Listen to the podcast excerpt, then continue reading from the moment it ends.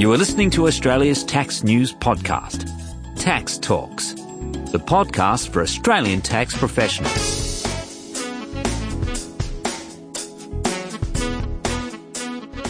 Welcome to episode 25 of Tax Talks. This is Heide Robson. Most of us will have had some clients last year with pension balances in excess of 1.6 million. When we partially commuted these balances back to accumulation to get down to 1.6 million, did we provide financial advice? Do we need an AFSL, an Australian Financial Services license, to do this partial commutation? I asked David Moss of Merit Wealth in Sydney for advice on this issue. Here's his answer. The starting point for this whole story really is what did accountants used to do? What do they need to do now? Do they really need to change or not? Uh, and why? In the past, with any change of legislation like we're going for at the moment, they, we would have just read the laws, worked out what had to be done, do the extra paperwork, put it in a uh, in a file, and at the end of the year, given it to the client, and said just sign here and move forward. And everything's taken care of. The client doesn't necessarily understand in detail what's occurred, but we as accountants know that we've ticked all the boxes for them and given them the, best outcome. Then we've got uh, the added complication nowadays of one being the ATO pushing towards uh, more instantaneous completion of information and uploading of information. So where we've got these, uh, say, reports for the, the transfer balance cap and things like that, where we're going, we're being asked to report within a matter of a quarter plus 28 days when someone starts a pension or cancels a pension. And that means that we're not, we can't wait until the client brings us the information at the end of the year and then we do all the documentation and, and give it to them to sign. It's got to be done pretty much as soon as the client makes a change. And then we've got the other added uh, complication there being with financial advice with laws changing around uh, corporations law saying we, we can't just help someone set up a fund. Uh, we can't just help them commute a pension unless we get licensed first and unless we go and do these statements of advice. And then the, the, the step there really being that as soon as we think the client needs to make a change, as soon as we think we should be telling them about commuting a pension or cancelling a pension, that's the point when we're meant to do the statement of advice and give them these additional documents we're going from a, a, an age where we would, as accountants, look backwards, look at what occurred last year, pull it all together, do documentation, and say it's all effective 30 June last year, and give it to the client to sign, and we move on.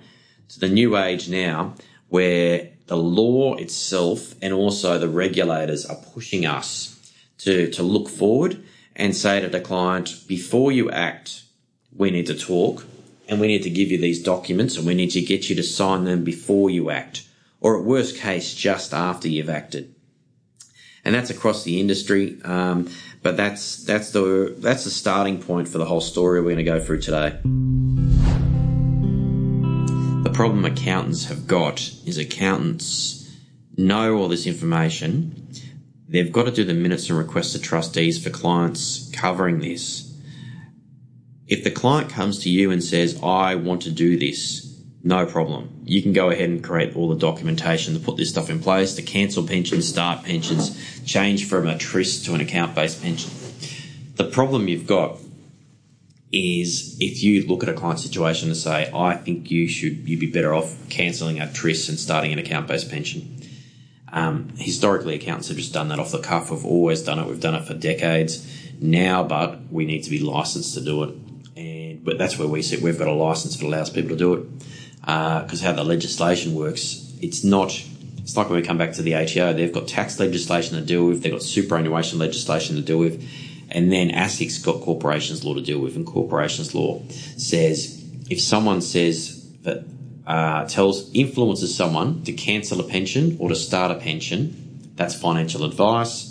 They need to be on a license which ASIC regulates, and they need to provide uh, two documents um, in order to, to comply with the legislation. So it's a whole separate part of legislation, but again, it's it's just like a third third tier now. Uh, it's always been there, just never really affected accountants too much. It's just we've got to deal with tax legislation, we've got to deal with SIS legislation, superannuation law legislation, and we've got to deal with corporations law. And SIS legislation means that we're going to have to do minutes and, and request the trustees and do that properly to change pensions. Tax legislation means sometimes we've got to do elections to go with that uh, and formalise some documents like if you're telling someone to take a pension payment as a lump sum, treat it as a lump sum, you need to do an election and tax law requires that. And then corporations law requires that you be licensed when doing that and you give your client another document called a financial services guide and you give them another document called a statement of advice um, it's just a, another layer of paperwork we've all got to deal with.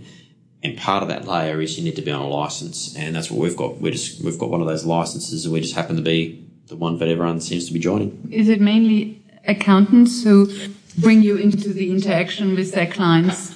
Well, Merit Wealth has a license. It allows accountants to join the license, which then allows the accountants to do everything we've talked about. So Merit Wealth basically empowers you and lets you do everything that you want to do. If you're not on a license, you can't tell someone to cancel a pension or start a pension. Merit Wealth doesn't, we don't, we don't start the pension or, or tell your client this stuff. We just give you the authorization to do it. We monitor you on behalf of ASIC. Our oh, job is to, is to make sure that you know what you're talking about. Um, make sure that you're, you've got, you're reputable and then on ASIC's behalf, really make sure that you're doing the right thing, and for on your behalf to, to try and simplify it and and make your life as easy as possible. Make it so that you're doing what ASIC wants without doing a hundred other things which you don't really need to do. Just because you hear people saying you need to do 70 page advice documents doesn't mean you need to. ASIC wants a five page advice document. So our job is just to take, you know, make ASIC happy and make an accountant happy. The accountants keep their own brand. They, they keep their practice. They join you. They receive training from you. And then they also can yep. give financial advice under your, under the um, umbrella of your That's license. Right. It's, it's just like accountants, like we, as, as, accountants, we all join an accounting body so that, um, well, not, we don't, not all of us, but the majority of us join an accounting body so that we can get PD and materials and, um, usually we join an account, account, accounting body so that we can get a, a tax agent, um, uh, tax practitioner board registration. So we don't have to join an accounting body, but it makes our life easier to, to do that versus we're giving advice on super. I guess we fill the spot of that accounting body, but you have to join. You don't have a choice. You have to join a license if you want to talk about SMSF and super. You don't have to join an accounting body if you want to talk about accounting. Uh, just like I guess if you want to talk about tax, you have to be a member of the tax practitioner board if you want to talk about tax, and you have to be a member of a license if you want to talk about um, starting with starting stopping pensions. Mm. Yeah.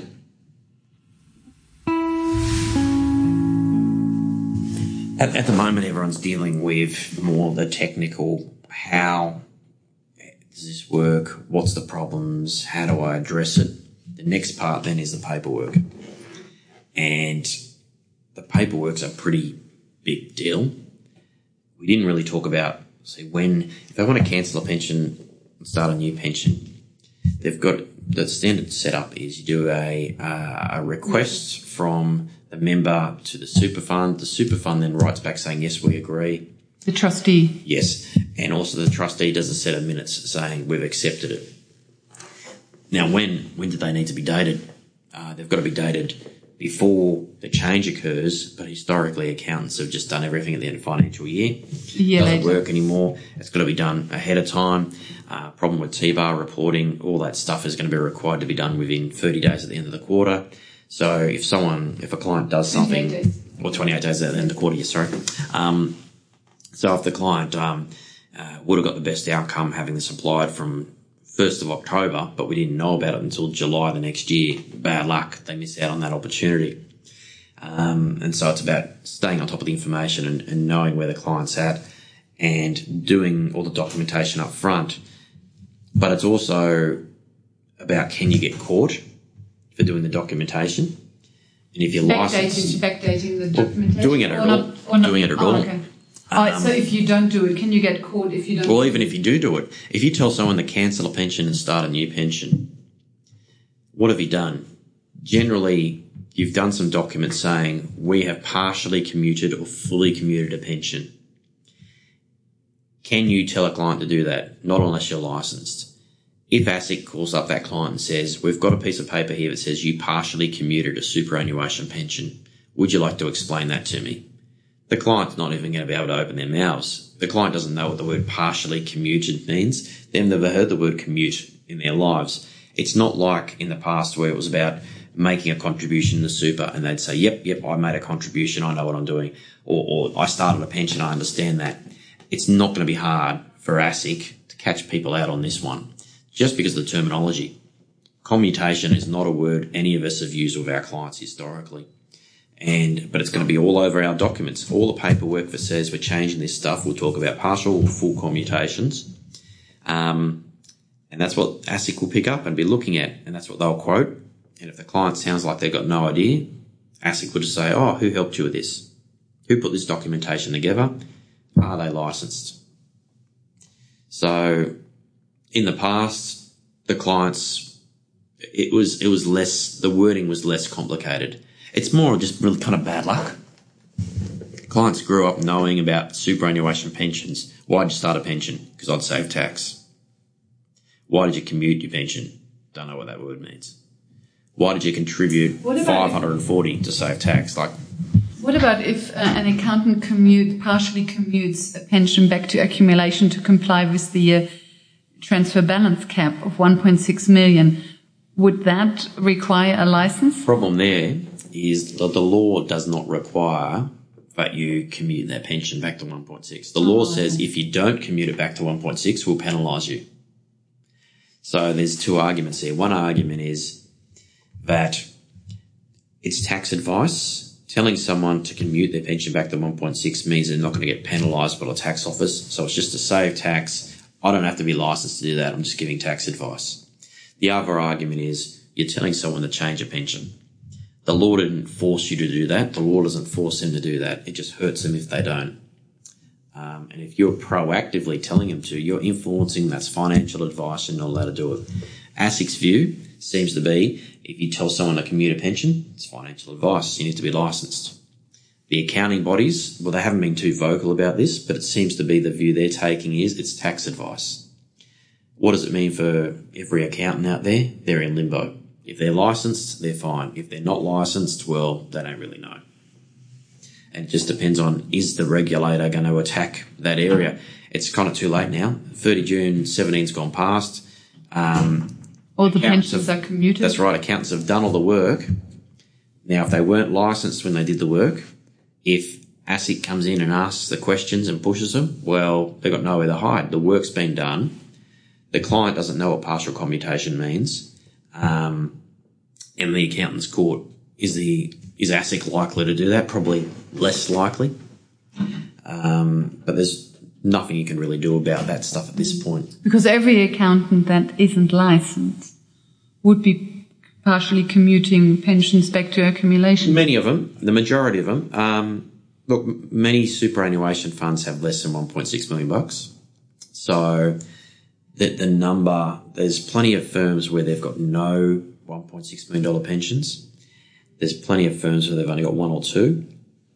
And those one or two people who have those 1.6 pensions are, are very well versed in superannuation law.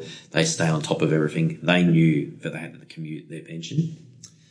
And in saying that, then there's other firms where they've got clients with $2 million in super, and those clients really don't understand super. And they're just doing exactly what they've been told to do.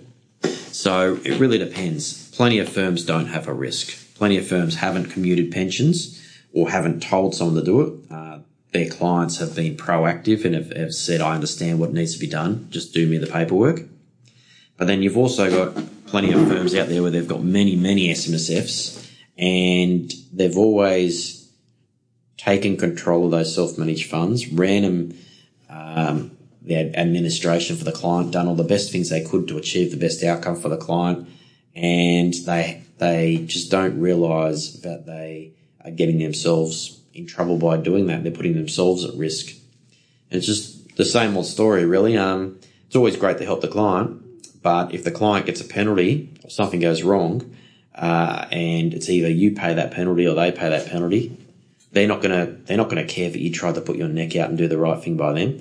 Uh, maybe it's not for they won't care. They won't understand. If you said, I partially commuted your pension to try and help you, they're going to have no idea what you just said. It's just gobbledygook. All they know is the ATOs come in or ASICs come in asking them questions and scaring them, and you're using this language they don't understand, and they're being told by the regulator, your accountant shouldn't have done this.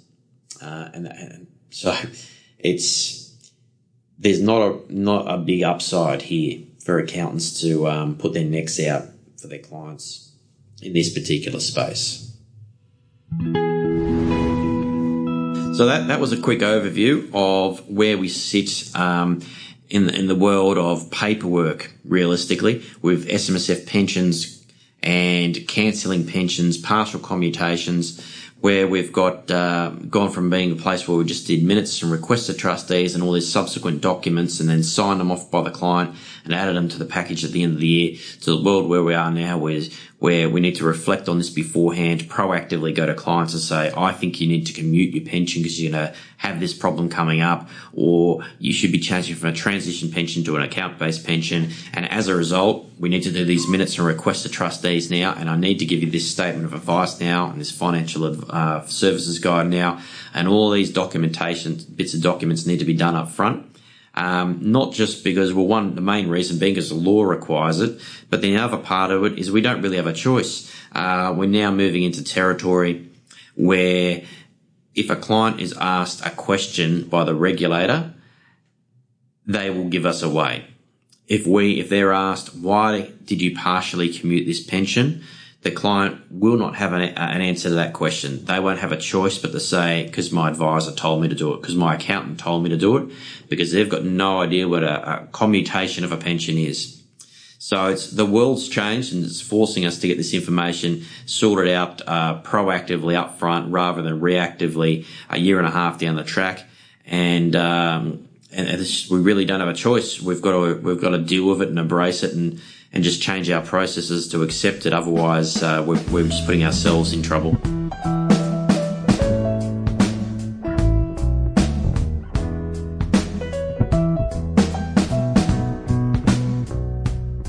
Welcome back. The National Tax and Accountants Association, NTAA, publishes a small brochure every month called The Tax Advisor's Voice. And in the December edition, NTAA issues this warning. Don't forget that advising a client to commute an existing pension is financial product advice. End of quote. So this is one warning and there are many more like that, not just by NTAA, but many others as well. But despite all this, despite all these reminders and warnings, my impression is that at the moment, most accountants record commutations to comply with the transfer balance cap without a license, and that so far neither ASIC nor the ATO have raised this as an issue or have actually imposed fines or worse. But I might be wrong. In the next episode, episode 26, Ben Sewell of Sewell and Kettle in Sydney will talk about tax havens. Until then, thank you for listening. Bye for now and see you in the next episode.